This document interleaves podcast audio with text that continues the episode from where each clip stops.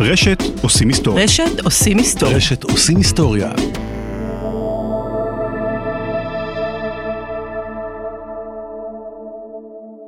שלום יובל. עידן. נושא מרתק לנו היום. נכון, נושא מאוד טבעי, הייתי אומר. ונושא עם המון שיח מסביבו, שגם בזה ניגע. נכון, אני חושב שגם יש לנו הישג עיתונאי לא מבוטל הפעם, בדרך כלל יש לנו מרואיינים או כאלה שמטפלים או כאלה שמטופלים, הצלחנו לעשות איחוד, מרואיינת אחת שהיא גם מביאה את הצד של המטופל וגם את הצד של המטפל. וכך נתחיל עם הסיפור האישי של יעל.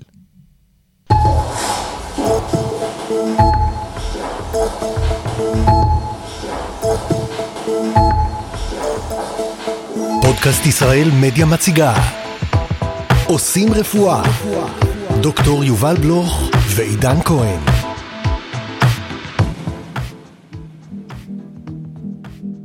אני חשבתי שאני לא אעניק בכלל, גם כי מבחינה רפואית אמרו לי שאני לא אוכל, הייתי צריכה לקחת תרופות שחשבו אז שהן אסורות בהנקה. אני חולת טרשת נפוצה, וטופלתי טיפול מניעתי בתרופה שנקראת קופקסון. בזמנו חשבו שהיא אסורה בהיריון, ואפילו גרמו לנשים לעבור הפסקות הריון, אם הם לקחו אותה בטעות ונכנסו להיריון.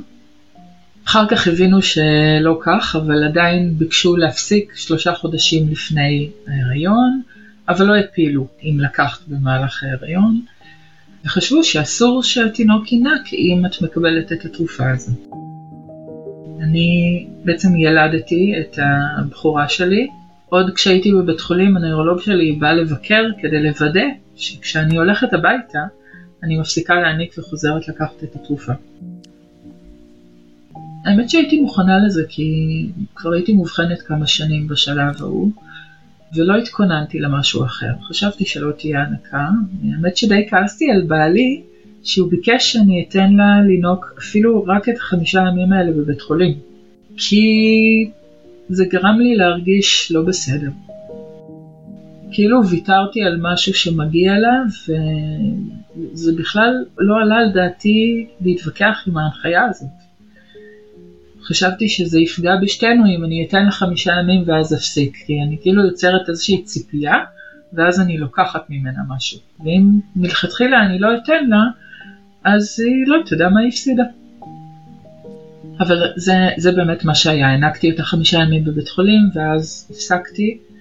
התעקשתי מאוד שגם בהנקות האלה של 5 ימים, אחרי ההנקה יהיה בקבוק, כדי שחלילה היא לא תתרגל לשד.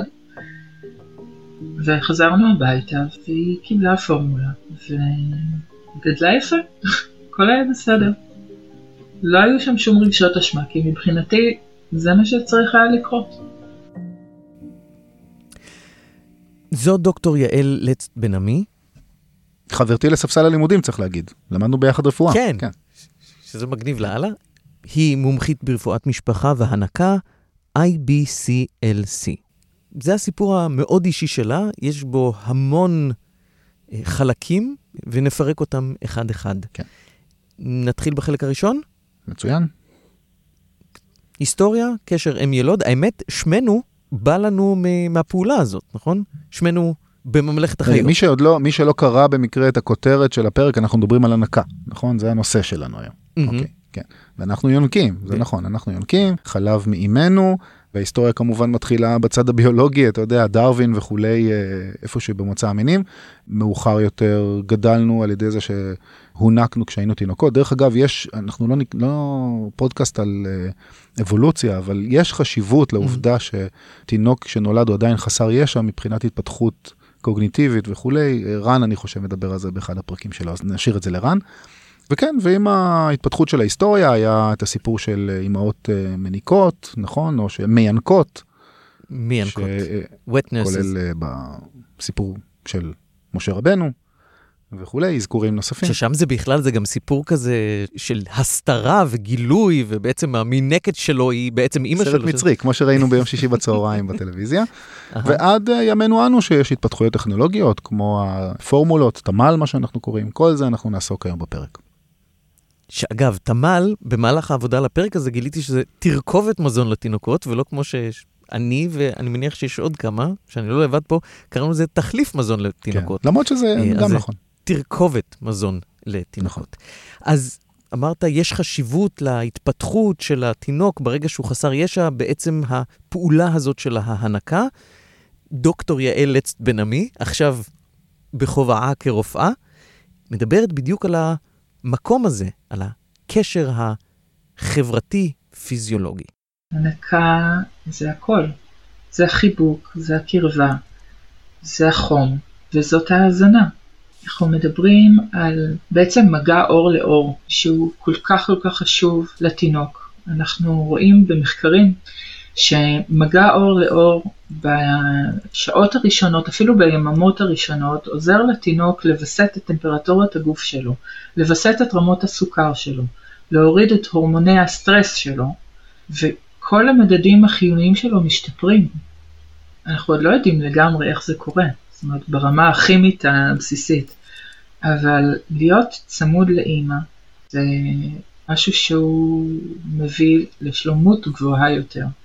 גם לאמא זה עוזר, זה משפר את הקיבוץ של הרחם, זה מפחית סיכון לדימום משמעותי לאחר הלידה, דימום מסכן חיים בחלק מהמקרים, וזה כמובן עוזר לייצר חלב טוב יותר אחר כך, בכמויות מתאימות יותר אחר כך.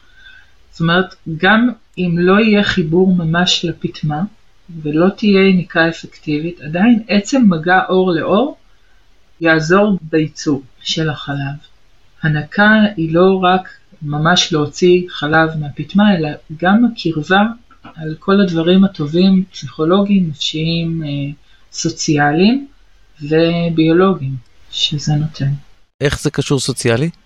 כשאימא מחזיקה את התינוק עליה, הבונדינג שלהם הוא הרבה הרבה יותר טוב. בסוף אימא הזאת צריכה לטפל בתינוק, ואם היא תתחבר אליו, אז הסיכוי שהיא תטפל בו טוב הוא גדול יותר. עושים רפואה פרק על הנקה ותזונה תינוקות. הפסקה קצרה מיד שווים.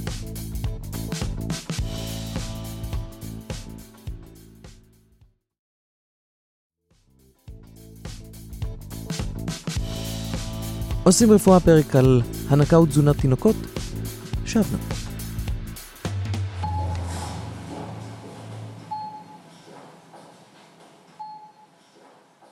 יובל, זה מעבר לחלק המאוד חשוב של הבונדינג, להנקה יש יתרונות גם ברמה הכימית. בוא נתחיל מהבסיס, בסדר? המטרה הבסיסית של ההנקה היא הזנה, אוקיי? תינוק שנולד, תינוק יונק שנולד, לא יכול לדאוג לאוכל שלו בעצמו, כמו בממלכות אחרות של בעלי חיים, חרקים וכו'. הוא צריך שמישהו יביא לו את האוכל, ובאמת המטרה העיקרית והראשונה של ההנקה היא הזנה. ויש בזה כמה יתרונות, לדוגמה, שגם בעיתות מחסור, עדיין ליצור השברירי הזה שנקרא תינוק, יש אפשרות לקבל מזון מאמא שלו, והגוף של אמא שלו תמיד יעדיף אותו אפילו על פניו. זאת אומרת, יש איזה מין עדיפות בייצור חלב, עד רמה מסוימת כמובן של רעב, החלב נוצר ולא ייפגע, ולכן גם תינוקות קטנים בתקופו של מחסור, של חורף, של קיץ, של בצורת, יכולים ליהנות מהחלב של אמא שלהם כמובן עד רמה מסוימת. ומעבר, כמו שאמרנו, יש את העניין האבולוציוני הזה, שבעצם התינוק יכול להמשיך להתפתח גם אחרי שהוא יצא מהרחם, באמצעות זה שמישהו מטפל בו, והוא לא צריך לדאוג לעצמו ולהיות תפקודי כבר ביום היוולדו. מעבר לזה, יש בתוך החלב שלהם מרכיבים שמאוד חשובים בהתחלה של התינוק מיד אחרי הלידה. לדוגמה, מרכיבים של מערכת החיסון. גם נוגדנים, גם כל מיני פקטורים אחרים, כל מיני מרכיבים ביולוגיים שהוא צריך במערכת העיכול ובגוף שלו בכלל, כל מיני חומרים מטווחים אחרים של מערכת החיסון.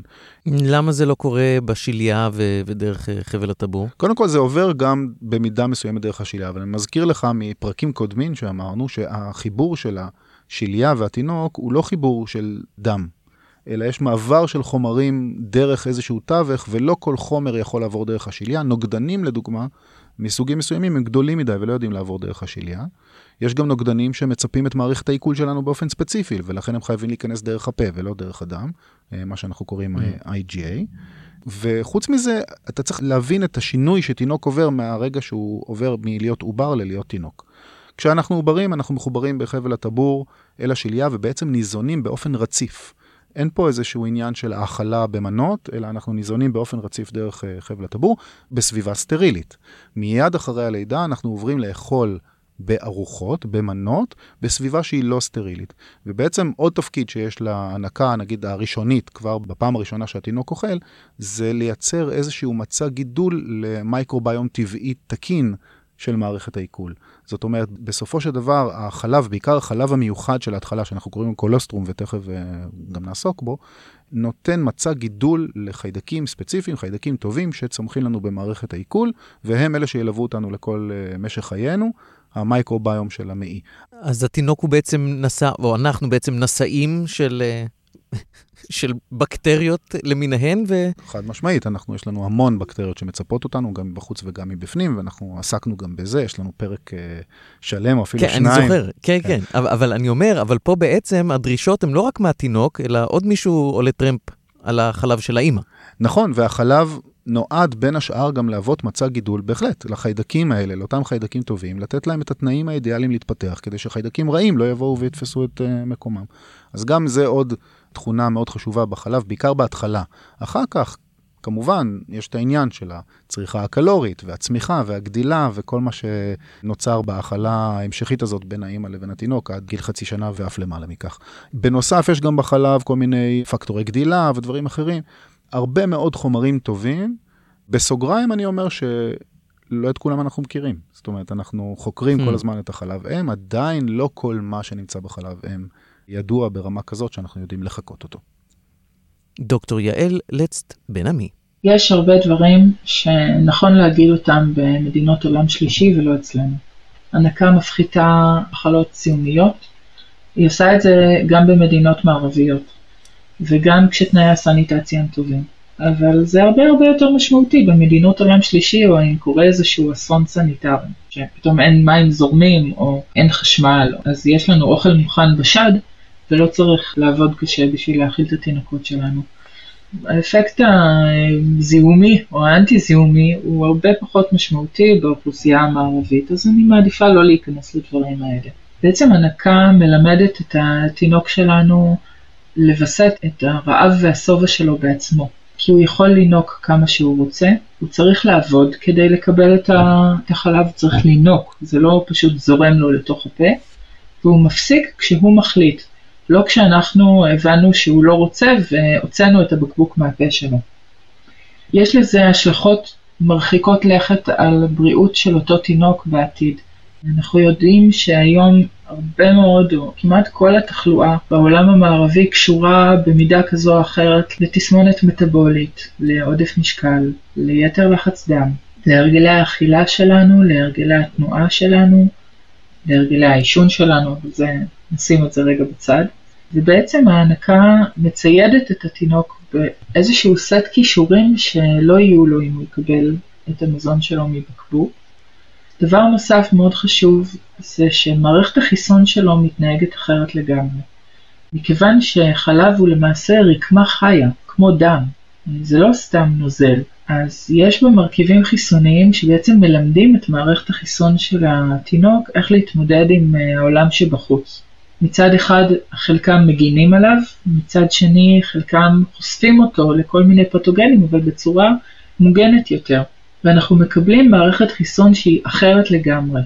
זה משמעותי גם למחלות אוטואימוניות בהמשך, ולא רק למחלות זיהומיות. בעצם יש הפחתה בשיעור המחלות האוטואימוניות. יש הפחתה בשיעורי אסתמה, שהיא מחלה של עולם מערבי. כמובן הפחתה בשיעורי סכרת, אצל התינוקות, ילדים, בוגרים, שהם הופכים להיות. אבל אני חושבת שזה לא כל כך הוגן. לדבר על כל הדברים האלה עם אמא שמאוד מאוד מתקשה, שהרי היא לא הייתה מתחילה אפילו להעניק אם היא לא הייתה רוצה. אז אני חושבת שבנקודה שבה היא פונה אליי ומבקשת עזרה, אני שואלת אותה האם היא רוצה להעניק. ואם היא רוצה, אנחנו הולכות על זה. נעשה כל מה שצריך. ואם היא לא רוצה, אז אני אעזור לה להפסיק. כי אני חושבת שהדבר החשוב ביותר זה שלאמא יהיה טוב. כי כשלה לא טוב, היא לא יכולה לטפל כמו שצריך גם בתינוק. יובל. בבואי להתחיל לחטט באינטרנט, בעודנו בונים את הפרק הזה. כן. אני חושב שזה אחד משלושה או ארבעה נושאים שמספיק שאתה כותב שתי אותיות ראשונה של המילה, וכבר הגוגל משתגע. חיסונים זה אחד מהם, הפלות זה אחד מהם, הנקה. זה מסוג המקומות שיש בהם שיח מטורף. למה? בוא נגיד, אם אנחנו מסתכלים על זה בראי ההיסטוריה, אז אנחנו יודעים שהיה פה איזה מין תנודה כזאת, פנדולום כזה, ביחס שלנו להנקה. קודם כל, בהתחלה, ההנקה זה היה הדבר היחיד שיש. ואז לא הייתה בכלל שאלה. היה צריך הנקה, כי אחרת התינוק לא היה שורד. עם השנים ניסו לפתח כל מיני תחליפים, ובאמת הצליחו לפתח תחליפים, אותם תמלים שאנחנו מדברים עליהם, והפורמולות שמחליפות את החלב אם, ואז זה הפך להיות איזה מין התנועה לשחרור האישה. זה הפך להיות איזשהו אמצעי שמאפשר לנשים להשתחרר מהמחויבות הבלתי פוסקת הזאת להניק. גם האבא יכול לקחת חלק בתפקיד, האימהות יכולות קצת לשחרר את עצמם, וכמובן יש בזה הרבה יתרונות מבחינת ה-well-being של האימא, אבל עם הזמן התגלה ש... עם כל הניסיונות שלנו לחכות את החלב, עדיין יש כמה יתרונות להנקה, שהם יתרונות מובהקים על פני הפורמולה, ולכן נוצרה תנועה בחזרה לכיוון ההנקה ועידוד הנקה, שבעצם נועדה כמובן לשפר את הדברים שעדיין הפורמולה לא יודעת לחכות, כמו אותו קשר שיעל מדברת עליו בין האם לתינוק, וכל אותם חומרים שאנחנו עדיין לא יודעים לחכות בפורמולה וכו'. אתה יודע מה אני אהבתי עד כה בהסבר שלך? את ה...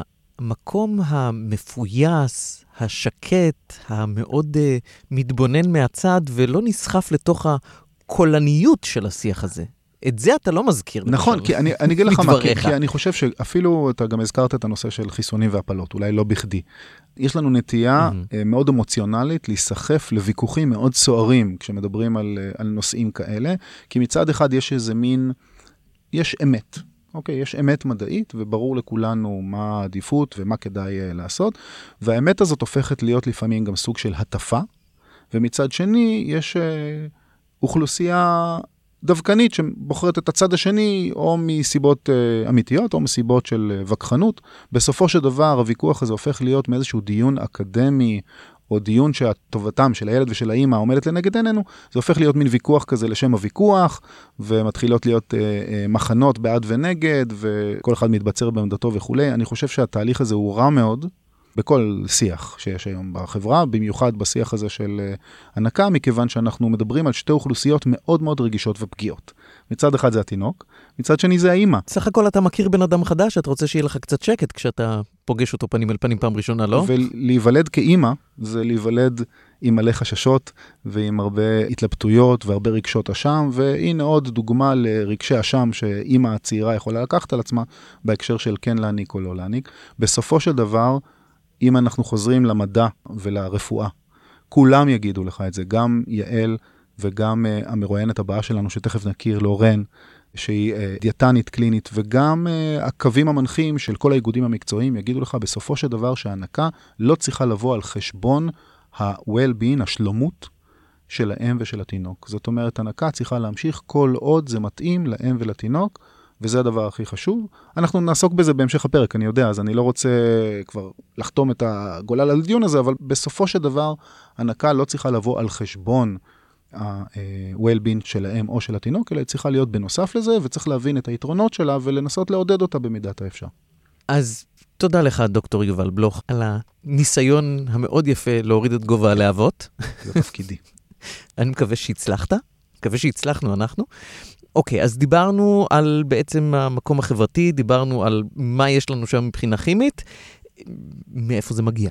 זה מגיע מהשד, עידן. ואני אסביר לך, אני אנסה להסביר לך איך זה עובד. בסדר? קודם כל, רקמת השד אצל אישה מתחילה להתפתח כבר בתקופה שעוד האישה עוברית. זאת אומרת, זה חלק מההתפתחות. שהאישה עוברית, זאת אומרת, זה גם עם הביציות שהיא מגיעה... בדיוק, עדיין, כשמסתכלים על עוברית, אפשר לראות התחלה של רקמת שד, כמובן שזו רקמת שד מאוד לא מפותחת ולא בוגרת, ובעצם אם עוקבים אחרי הילדה, אחרי שהיא נולדת, מגלים שאיפשהו בתקופת גיל העשרה, מתחילה ההתבגרות המינית, וכחלק מההתבגרות המינית יש גם התפתחות של רקמת השד וצמיחה של השדיים, עד שהם מגיעים לגודל של שד בוגר. עדיין זה לא סוף ההתפתחות, כי החלק השני של ההתפתחות של רקמת שד שמפיקה חלב, קורה בעצם בתגובה לכניסה להיריון. זאת אומרת, אנחנו מזהים אצל האישה עוד שינויים פיזיולוגיים שקורים כשהיא נכנסת להיריון, או ליתר דיוק, נגיד, המחצית השנייה של ההיריון, אם להיות ככה בקווים כלליים, באמצעות הורמונים שנוצרים אצל האמא, וכל מיני שינויים פיזיולוגיים שקורים כחלק מהתהליך של ההיריון, מתפתחת רקמת שד שיודעת להפיק חלב, אנחנו קוראים לזה לקטוג'נזיס, זה ייצור החלב, ויש הרבה הורמונים שיש להם איזשהו תפקיד בייצור של החלב, אבל ניתן ככה את העיקריים שבהם, יש לנו את הפרוגסטרון ואת האסטרוגן, שהם עולים מאוד בתקופת ההיריון, ובעצם משפיעים משני כיוונים. מצד אחד, הם כן מפתחים את המערכות האנטומיות של השד, זאת אומרת, האלוויאולי, אותם סקים שבתוכם נאגר החלב, והצינוריות שמובילות את החלב בסופו של דבר אל הפטמה, הם מתפתחים והופכים להיות הרבה יותר עשירים וגדולים. מצד שני, פרוגסטרון ואסטרוגן, גורמים לשד שלא להפריש חלב. זה איזה מין סוג של סטופר כזה, סוג של מעצור, אוקיי? דרך אגב, שניהם ועוד הורמון שנקרא HPL, שזה Human Placental Lactogen, שלושת ההורמונים האלה מיוצרים בשיליה עצמה, אוקיי? זאת אומרת, ההורמון השלישי שאמרת זה בעצם הורמון שלייתי שמעודד ייצור חלב בעצם, אם אני מתרגם את זה ככה קצת מילולית מאוד. נכון, אבל שלושת ההורמונים האלה הם עושים שני דברים, הם גורמים לשד להתחיל לפתח את המערכות שלו ולייצר חלב, אבל הוא עדיין לא מפריש את החלב, כי אין טעם להפריש את החלב כל עוד יש עובר בבטן. ברגע שהתינוק נולד ומיד אחריו נולדת השיליה, בעצם כל ההורמונים שמופרשים מהשיליה מפסיקים להיות נוכחים בגוף של האמא, וצונחים בצורה מאוד משמעותית. אז דווקא הירידה הזאת של הפרוגסטרון, אסטרוגן ו-HPL, פותחת את הפקק הזה במרכאות של הפרשת החלב, ומאפשרת הפרשה של חלב. יש הורמון נוסף, שהוא דווקא נשאר ברמות גבוהות גם אחרי הלידה, שזה הפרולקטין, שהוא ההורמון גם שילווה את האמא בהמשך של ייצור החלב אחרי הלידה.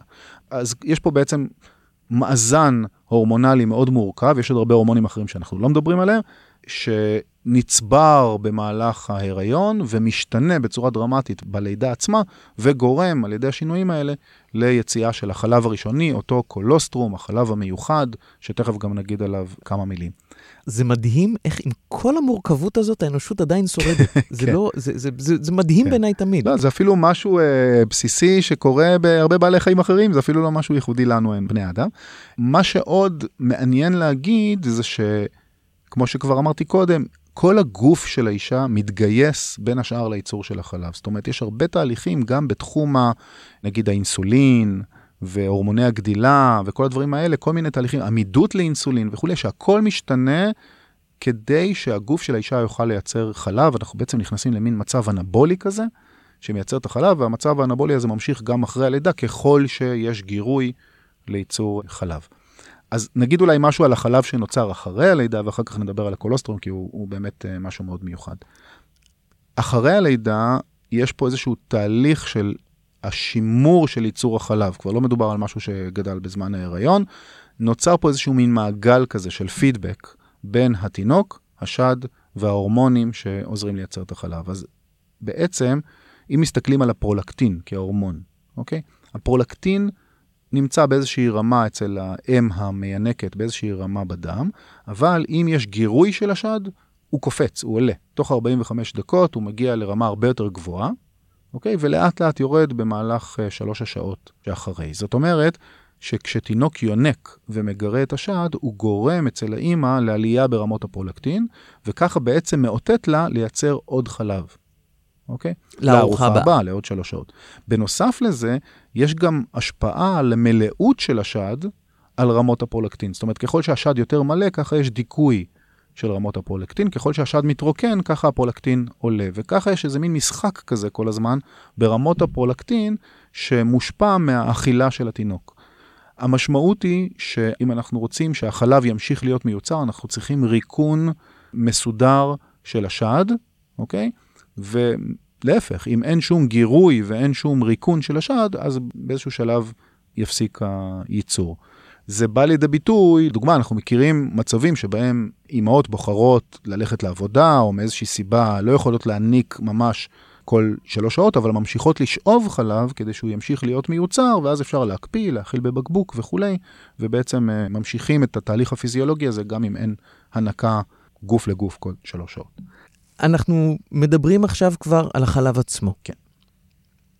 והשאלה שלי, האם, היות ואתה יודע, אני ככה מקשיב למה שאתה אומר, תינוק בן יומו ותינוק בן חצי שנה צריכים דברים אחרים לחלוטין. הזכרת קודם שעוברים נוגדנים, הורמוני גדילה, זאת אומרת, זה תמיד אותו חלב או שהוא כל פעם משתנה לפי מה שהתינוק צריך? כי ייצרת לי מין דיאלוג כזה נורא ברור בין, אפילו לא ספרת את האמא, אמרת התינוק, השד וההורמונים.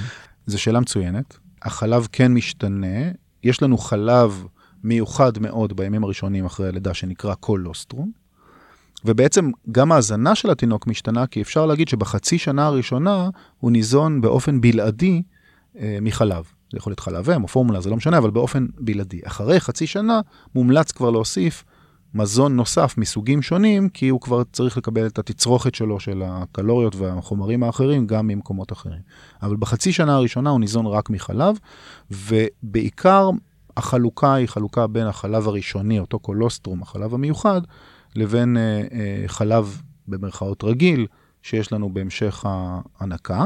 כשבקולוסטרום הזה, מה שיש, זה עוד פעם, כמו שדיברנו קודם, יש הרבה תהליכים שקורים אחרי הלידה, שהקולוסטרום הוא זה שמתווך אותם.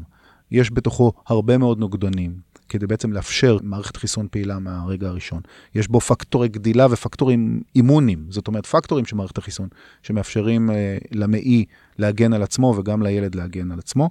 אפילו במידה מסוימת, הקולוסטרום עצמו הוא סוג של כמו לקסטיב עדין כזה, כמו איזה חומר משלשל עדין כזה, שעוזר לתינוק, כן, לפנות את המעי מהצואה שם שהצטברה עוד בתקופת העוברות, מה שאנחנו קוראים מקוניום. אוקיי? זאת אומרת, המעי של התינוק מכיל בתוכו כל מיני חומרים שהופרשו עוד בתקופה שהוא היה עובר, כולל הרבה מאוד, לדוגמה, בילירובין, הרבה מאוד חומר פירוק של תאי דם אדומים. מהכליות. וצריך, דווקא זה מהכבד, לא מהכליות, כן? אוקיי. וצריך לפנות את הבילירובין הזה מהגוף, והקולוסטרום עוזר קצת לתת את היציאה הראשונה הזאת בצורה יותר קלה. אם הבילירובין נשאר בגוף, אנחנו רואים את זה בתצורה של צהבת של הילוד.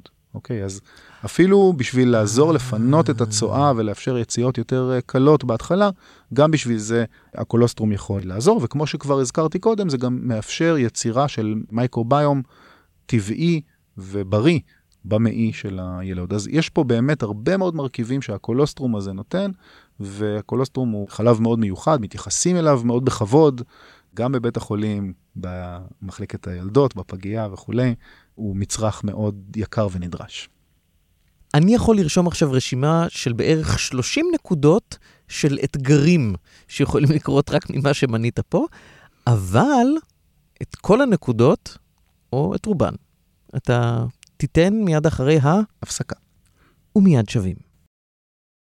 עושים רפואה פרק על הנקה ורפואת הנקה, שבנו. יובל, יש לנו עוד אורחת, לורן בן יהודה, דיאטנית קלינית, היא גם אחראית תחום תזונת ילודים ופגים בבית החולים שניידר, והיא הגיעה כדי להרחיב על נושא שנקרא לזה ככה, נתנו לזה את הכותרת, אתגרים בהנקה. נכון. אז מה זה אתגרים בהנקה? אתגרים בהנקה יכולים להיות מכמה סוגים, אנחנו בחלקם נעסוק גם בהמשך, כי יכולים להיות כל מיני דברים שיפריעו להם להניק, או יפריעו לתינוק לינוק וכולי, אבל יש מקום אחד שבו האתגר של ההנקה או של ההזנה של התינוק, הוא בא כחלק מהאתגרים הבסיסיים, וזה בהקשר של הפגייה.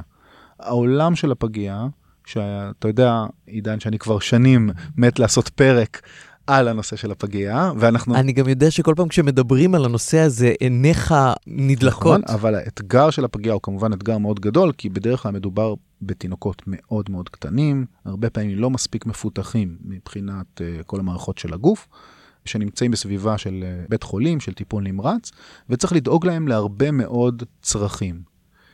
נשימה, ולחץ דם, ותפקוד מוחי, וכל הדברים האלה, ואתה תתפלא או שלא תתפלא, לאור העובדה שאנחנו כבר באמצע הפרק, שאחד הדברים שמתייחסים אליהם הכי ברצינות בפגיעה, זה הנושא של ההזנה. ועכשיו, אחרי שכבר צלחנו מחצית מהפרק, אתה יכול גם להבין למה. בסופו של דבר, המפגש הזה בין התינוק לבין חלב האם, כמה שיותר קרוב למועד הלידה, הוא מאוד מאוד חשוב, ובהקשר של הפגיעה אפילו יותר מהרגיל. אנחנו יודעים שיש מחלות ספציפיות של פגים, שאפשר למנוע או לצמצם את ההיערות שלהם בצורה משמעותית, רק על ידי זה שהם... למנוע ואו לצמצם בצורה משמעותית, על ידי זה שאנחנו מפגישים אותם עם חלב אם כמה שיותר מוקדם, ואני אתן ללורן לספר, כי היא עושה את זה הרבה יותר טוב ממני, אבל זה בדיוק המקום שבו היא נמצאת. התפקיד שלה זה לדאוג שהפגים הקטנים שצריכים הרבה מאוד דברים, יקבלו גם את הצורך שלהם בהזנה, בדרך ובצורה הטובה ביותר. אנחנו רגילים שתינוק נולד, מחברים אותו לשד שלהם, או נותנים לו בקבוק אם זאת הבחירה, והפגים המאוד קטנים האלה עוד אין להם את המסוגלות הזו, וההזנה הראשונית היא בעצם הזנה ורידית. במקביל להזנה הורידית שמספקת באמת הכל, אנחנו רוצים להתחיל אוכל, אנחנו רוצים להפעיל את המעי המאוד קטן הזה, והמזון המועדף הוא באמת חלב אם. אמהות אחרי לידות פגים הם במצב מאוד רגיש, בדרך כלל זה לידה יותר טראומטית מן הסתם, זה לא משהו שאנחנו בדרך כלל מצפים לו, אנחנו כן מעודדים את האימהות האלה להתחיל לפנות חלב מוקדם ככל האפשר. האימהות או האבות ניגשים אלינו עם מזריקים של חלב. בעצם האימהות שואבות עם השווה. נכון, אם אנחנו יודעים שהולך להיוולד פג, זה משהו שמדובר עוד לפני, אם זה לידה פתאומית, אז מיד אחרי הלידה יש מי שמתייחס ומבקש את הפינוי חלב הזה, ובעצם אם התינוק יציב, מספר שעות אחרי הלידה אנחנו כבר מתחילים להציע את הטיפות הזהובות האלה, כמובן דרך צינור הזנה, דרך זונדה, והרבה פעמים הציפיות הם ככה שטוב, נשאב חלב ויצא הרבה, אבל בשבועות האלה באמת מדובר בכמויות מזעריות של טיפה 2, כשהסך הכל היומי, אם ניקח לדוגמה תינוק שבוע 27, נולד 700 גרם, זה יהיה סיסי אחד 6 פעמים ביום, או חצי סיסי לפעמים 6 פעמים ביום, כלומר מספיק שהאמא תביא לנו 3, 4, 5, 6 מיליליטר, זה באמת מספק לו את כל מה שהוא צריך ליממה. זה כמויות ברמה של מזרק קטן אפילו, לא מזרק גדול. זה כפית. 5 מיליליטר זה בערך כפית. נכון. וזה מספיק בשביל לעשות את ההבדל בין פג שניזון רק ממה שאנחנו קוראים TPN, זאת אומרת הזנה תוך ורידית, לבין פג שמקבל את הכמות חלב אם, שהוא זקוק לה בשביל להתחיל לפתח, כמו שאמרנו, את כל העמידויות והחיסונות. נכון, אז בהחלט, הטיפות הראשונות האלה והחשיפה של המעי, כמזון ראשוני, כלומר, המעי הזה עוד לא פגש שום דבר חוץ ממי שפיר, אז יש חשיבות מאוד גדולה בחשיפה ראשונית לחלב אם, לעומת, למשל, פורמולה, תמל. יובל, אתה יודע, כשהגיע לאולפנינו, אתה לא חושב על פגיעה כמשהו שצריך בו דיאטנית. כאילו, חוברים לצינורות, הם יקבלו את כל מה שהם צריכים. כאילו, למה צריך מישהי שמומחית בתחום שבדרך כלל, אתה יודע, מסתכלים על זה על אנשים גדולים יותר, מבוגרים יותר. מרתק. כן, זה נכון, ובאמת שהזנה תוך ורידית זה כאילו הדרך היותר קלה לתת אוכל, או לתת קלוריות, אבל בכל מה שקשור לפגים, בכלל, גם בכל מה שקשור לאנשים שהם לא פגים, אבל גם בהקשר של הפגיעה, ברגע שאפשר להתחיל להזין דרך המעי, אם על ידי צינור הזנה, זונדה, ואם על ידי ממש אכילה מבקבוק, אנחנו משתדלים לעשות את זה, כי יש בזה הרבה מאוד יתרונות. אני רוצה רגע שתחזור לימים שלך, כשעבדת בבית החולים. מזל, חשבתי שאתה רוצה להחזיר אותי לתקופה שהייתי תינוק, אוקיי. לא, ומעניין אותי כאילו על ה... תספר לי רגע על רגע כזה שבו אתה מחזיק עולל ששוקל בטח בערך כמו שקית חלב, או אריזה של סוכר, ואתה מאכיל אותו באמצעות בקבוק. קודם כל, זה בדרך כלל לא קורה ככה. כשאתה מטפל בתינוקות מאוד מאוד קטנים בפגיעה, אתה בדרך כלל עושה את זה דרך אינקובטור, עם מינימל הנדלינג, כמה שפחות לגעת, כמה שפחות להתעסק, זה לא כל כך פשוט להגיע למצב שבו אתה יושב ואתה מאכיל עם בקבוק, וכשכבר מגיעים למצב שמאכילים עם בקבוק, בדרך כלל משתדלים שמי שיעשה את זה יהיה ההורים.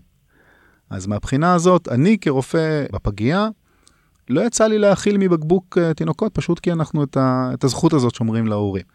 אבל אני יודע שאתה מחפש סיפור אישי מרגש, אבל אני אגיד לך מה האתגר הכי גדול בפגיעה, כי זה באמת, אתה יודע, כל רופא פגים, אתה מעיר אותו באמצע הלילה, אם אתה רוצה באמת לגרום לו להזעה ודפיקות לב, אתה צריך להזכיר 3 אותיות.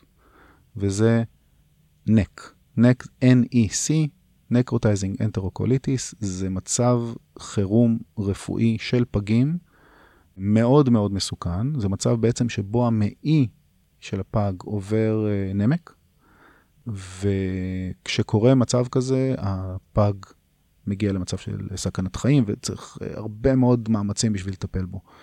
והדרך למנוע נק, או לצמצם את הסכנה של נק, זה פשוט על ידי חלב אם. לא חלב מפורמולה, אלא חלב אם, לתת לו להיחשף לחלב אם ולמעי, לפגוש את הקולוסטרום הזה, או את החלב הראשוני הזה, מצמצם בהרבה את הסיכוי לנק. כמובן שאי אפשר להכיל פגים מאוד מאוד קטנים מהיום הראשון. צריך לתת להם בכל זאת כמה ימים של הזנה תוך ורידית, אבל לאט לאט משתדלים להכיל אותם, בין השאר כדי להגן על המעי שלהם. ואני זוכר באמת, גם לורן דברת על זה, ואני זוכר את זה ממש, היחס לחלב בפגייה זה כמו לכל תרופה מצילת חיים אחרת. זה ככה אנחנו רואים את החלב בפגייה, ואני חושב שגם האימהות שמגיעות לפגייה, בדרך כלל זה נכפה עליהן, כן, הן לא באות בהתנדבות לשם, מהר מאוד מבינות שיש להן תפקיד חשוב מאוד בטיפול בפג, על ידי זה שהן מפיקות חלב ונותנות אותו להמשך ההזנה. הפגים הקטנים באמת לא תמיד מסוגלים לקבל אוכל בשלבים שאנחנו רוצים להציע להם, אם בגלל תחלואה, אם בגלל שם באמת המצב הרפואי שלהם לא יציב מספיק, וברגע שהם מתייצבים קצת, אנחנו רוצים להתחיל אוכל, גם אם התינוק לא אוכל והוא נמצא בצום כרגע, וכמובן שהוא עדיין מקבל את כל מה שהוא צריך מה-TPN, מההזנה התוך ורידית. אנחנו עדיין נעודד את האימא לשאוב, לשמר חלב, כדי שיהיה לו בדקות, בפעמים, בזמן שהוא כבר יכול לאכול. כלומר, האימא תפנה חלב, אני אומרת תפנה בגלל שזה לא תמיד שאיבה בשלבים הראשונים, זה סחיטה של השד, סחיטה ידנית, הכמויות, כמו שאמרתי, מאוד מאוד קטנות, טפטופים, ובשלב הזה אנחנו נעודד את האימא לשמר את החלב, להקפיא אותו, יש הנחיות מאוד ברורות להיחסון החלב הזה, ואנחנו באמת לא נוותר על אף טיפה, נפשיר אותו כשיתאפשר, וניתן אותו לתינוק כשהוא יהיה מסוגל. זו הייתה לורן בן יהודה. יובל, אתה יודע מה הולך לקרות ברגע זה ממש? לא, אל תגיד לי. אנחנו נפרדים. באמת? לקצת. אוקיי. ואת החלק השני, על רפואת הנקה, תוכלו למצוא בפיד שלכם בקרוב. ויש הרבה על מה לדבר גם בחלק השני. עושים רפואה, פרק ראשון מתוך 2, על רפואת הנקה, סיימנו. תודה לדוקטור יעל לצט בן עמי. תודה ללורן בן יהודה. תודה לעורך ולמפיק ולכירורג האודיו יותם הלחמי. תודה לתחקירנית שלנו, צוף גולן מלמוד. רשת עושים היסטוריה, רן לוי העורך הראשי, ודני תימור המנהל העסקי. שרה וכטל מנהלת הקהילות שלנו, ואביב שם טוב ואפי בריק הם מנהלי הבחירות. תודה לך יובל. תודה עידן. עושים רפואה. להתראות בפרק הבא. שאלות על תופעות רפואיות מעניינות שנתקלתם בהן ניתן להפנות לכתובת med@podil.net. התכנים המופיעים בעושים רפואה אינם מהווים עצה רפואית, חוות דעת מקצועית או תחליף להתייעצות עם רופא. עושים רפואה, אתר הבית שלנו ranlevi.com/med. הצטרפו לרשימת התפוצה, כך תוכלו לקבל עדכון על כל פרק חדש. אהבו אותנו, עשו לייק לדף הפייסבוק של רשת עושים היסטוריה. לאפליקציית האנדרואיד שלנו יש קישור באתר. אנחנו כמובן גם זמינים אם יש לכם אייפון, פשוט חפשו עושים רפואה. לתגובות, חפשו אותנו בטוויטר, בפייסבוק, ואתם תמיד מוזמנים לכתוב גם ל-info@podil.net. כן, אז אולי תנסח את זה שוב. רגע, אני בינתיים אפתח את הלינק, שנייה. אתה נכנס למנהרה? מנהרה צרפתית. אתה יודע שהעולם מתחלק לשני סוגים של אנשים. כאלה שמשלימים לבד את הרשימה.